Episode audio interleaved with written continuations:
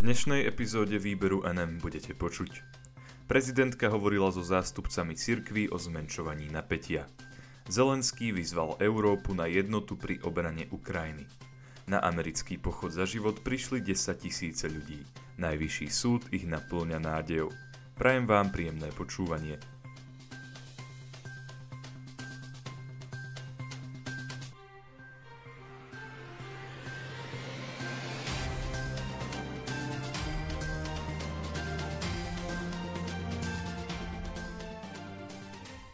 Prezidentka hovorila so zástupcami cirkví o zmenšovaní napätia.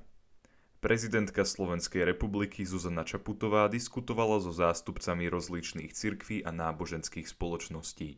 Cieľom ich diskusie bolo prísť na to, ako zmierniť súčasné napätie v spoločnosti a ako docieliť jej zjednotenie.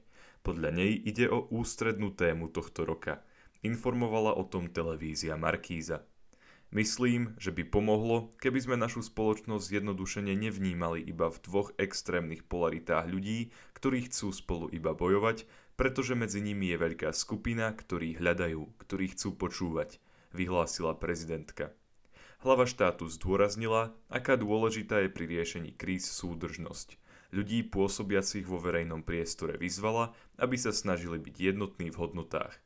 Odnášam si veľa zaujímavých podnetov – Myslím, že pointou stretnutia je, aby sme sa pokúsili byť zjednotení v hodnotách, ktoré sa snažíme žiť a reprezentovať aj navonok pri pestrosti názorov.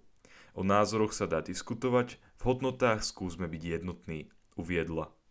Generálny biskup Evanielickej cirkvi Augsburského vyznania na Slovensku Ivan Eľko, ktorý je zároveň predsedom Ekumenickej rady cirkví v Slovenskej republike, Ocenil nový formát stretnutia, ktorý dáva väčší dôraz na bezprostrednú výmenu názorov prezidentky a účastníkov. Hovoril som o našich skúsenostiach s pandémiou v roku 2021, o hrdinstve kresťanov z našich miestnych komunít, o našej lojalite s opatreniami a o tom, že sme ako vodcovia cirkvi museli ísť akoby sami proti sebe, keď sme rešpektovali zákazy bohoslúžieb. Išlo nám o príspevok k riešeniu pandemickej situácie, o naše spoločné dobro, povedal biskup Eľko. Bratislavský arcibiskup a predseda konferencie biskupov Slovenska Stanislav Zvolenský povedal, že nastal čas, aby predstavitelia cirkví dali najavo, že nimi konaná služba sa nedá vymedziť označením verejné podujatie, ale že patrí k základným potrebám ľudí. Ocenil aj tému samotného stretnutia – Spájanie, zmierovanie je aktuálne vždy, zhrnul arcibiskup Zvolenský. Zelenský vyzval Európu na jednotu pri obrane Ukrajiny. Ukrajinský prezident Volodymyr Zelenský vyzval Európsku úniu na zachovanie jednoty všetkých svojich členských štátov pri obrane suverenity a územnej celistvosti Ukrajiny – podľa jeho slov Ukrajina nepodľahne provokáciám a spoločne so svojimi partnermi si zachová pokoj a zdržanlivosť. Tlačová agentúra Slovenskej republiky uvádza, že ukrajinský prezident to povedal v pondelnejšom telefonickom rozhovore, ktorý viedol s predsedom Európskej rady Charlom Michelom. Diskutoval s ním o politických a diplomatických spôsoboch zníženia napätia na Ukrajine a možnosti prípravy preventívnych sankcií. Európska únia totiž pripravuje široký balík preventívnych ekonomických, politických a bezpečnostných sankcií, ktoré by mohli pomôcť so zmierňovaním napätia. Zelenský sa zároveň poďakoval tým predstaviteľom krajín Európskej únie, ktorí zostávajú na Ukrajine a, ako povedal, podporujú nás svojou prácou. Medzi tieto krajiny podľa tlačovej agentúry Slovenskej republiky patrí aj Slovensko – ani v súčasnej napätej situácii nevidí dôvod pripravovať sa na presnutie slovenských diplomatov z Ukrajiny na Slovensko. Na pondelkovom zasadnutí Rady Európskej únie to vyhlásil minister zahraničných vecí a európskych záležitostí Slovenskej republiky Ivan Korčok. Naopak, prítomnosť diplomatov je dôležitá, pretože aj to je dôkazom našej schopnosti dosiahnuť politické riešenie. Diplomatická prítomnosť v ňom má nenahraditeľné miesto – povedal o súčasnej situácii minister. Ukrajinský prezident zdôraznil aj dôležitosť toho, aby sa domáca ekonomika v súčasnej situácii stabilne rozvíjala. Európskej únii poďakoval za makrofinančnú pomoc vo výške 1,2 miliardy eur, ktorú Ukrajina dostala po jeho nedávnom rozhovore s predsedníčkou Európskej komisie Ursulou von der Leyenovou. Podľa šéfky Európskej komisie táto pomoc pomôže Ukrajine pokryť finančné potreby v súvislosti s možným ozbrojeným konfliktom a podporí snahy Ukrajiny o posilnenie jej odolnosti. Zelenský okrem iného zvolal aj zasadnutie Rady národnej bezpečnosti, na ktorom by sa malo diskutovať o opatreniach na zaistenie bezpečnosti štátu nielen pred vonkajšími, ale aj vnútornými hrozbami. Po stretnutí Rady Európskej únie Ivan Kočok zdôraznil dôležitosť celej situácie pre Slovensko. To, čo vidíme, sa odohráva len niekoľko stoviek kilometrov od hraníc Slovenska. Toto sa nás bytosne dotýka. Situácia je naozaj vážna, povedal. Prístup Ruska, ktoré vyžaduje, aby boli prijaté všetky jeho požiadavky, nepovažuje za správny. Riešenie vidí za rokovacím stolom. Stále vidíme priestor na diplomatické a politické riešenie, ale treba zostať za rokovacím stolom. Sú tu signály, že Rusko odmietlo pozvanie z NATO na 27. januára.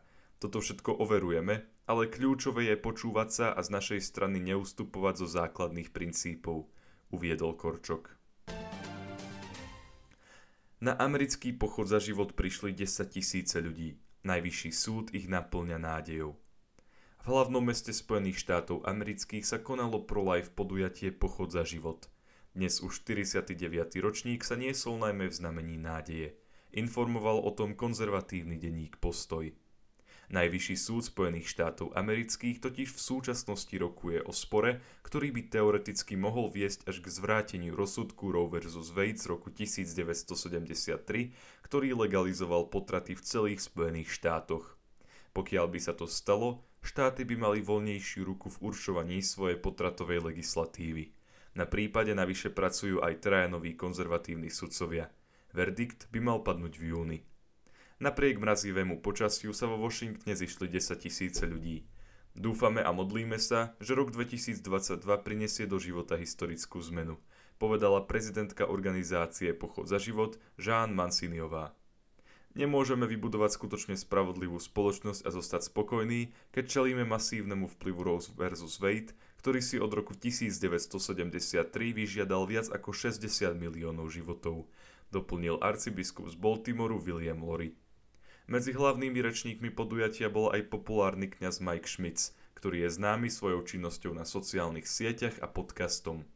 Hlavným posolstvom jeho prejavu bolo, že na každom živote záleží. Spomenul aj svoju starú mamu, ktorá ako zdravotná sestra obraňovala nenarodené deti a po verdikte v spore Roe vs. Wade sa snažila presadiť výhradu vo svedomí pre zdravotné sestry. Potom, ako nemocnica nesplnila jej požiadavky, však musela odísť. Viem, že sme obklopení mužmi a ženami, ktorí sa rozhodli pre potrat. Počúvaj, musíš vedieť, že tu máš byť. Bez ohľadu na to, aká je tvoja minulosť, stále si milovaný. Musíš to vedieť. Stále si milovaný a stále na tebe záleží, vyhlásil kňaz Šmic. Spomenul aj to, ako pred 12 rokmi presvedčil ženu, aby nešla na potrat. Táto mladá žena pred 12 rokmi dala svojho syna manželskému páru, ktorý si ho adoptoval. Títo manželia ho milovali a požehnal ich život. A oni požehnali jeho život. Spoznal som ho. Je to neuveriteľný mladý muž, povedal. Na každom dieťati záleží. Na každej žene záleží. Na každom človeku záleží. A bez ohľadu na to, čo tento pochod urobí, bez ohľadu na to, čo zmení, vaša prítomnosť tu vás zmení a na vás záleží. Boh vám žehnaj. Zakončil svoj príhovor Šmic. Ďakujem vám za to, že ste si vypočuli tohto týždňovú epizódu výberu NM a dúfam, že sa budeme počuť aj budúci týždeň. Do počutia.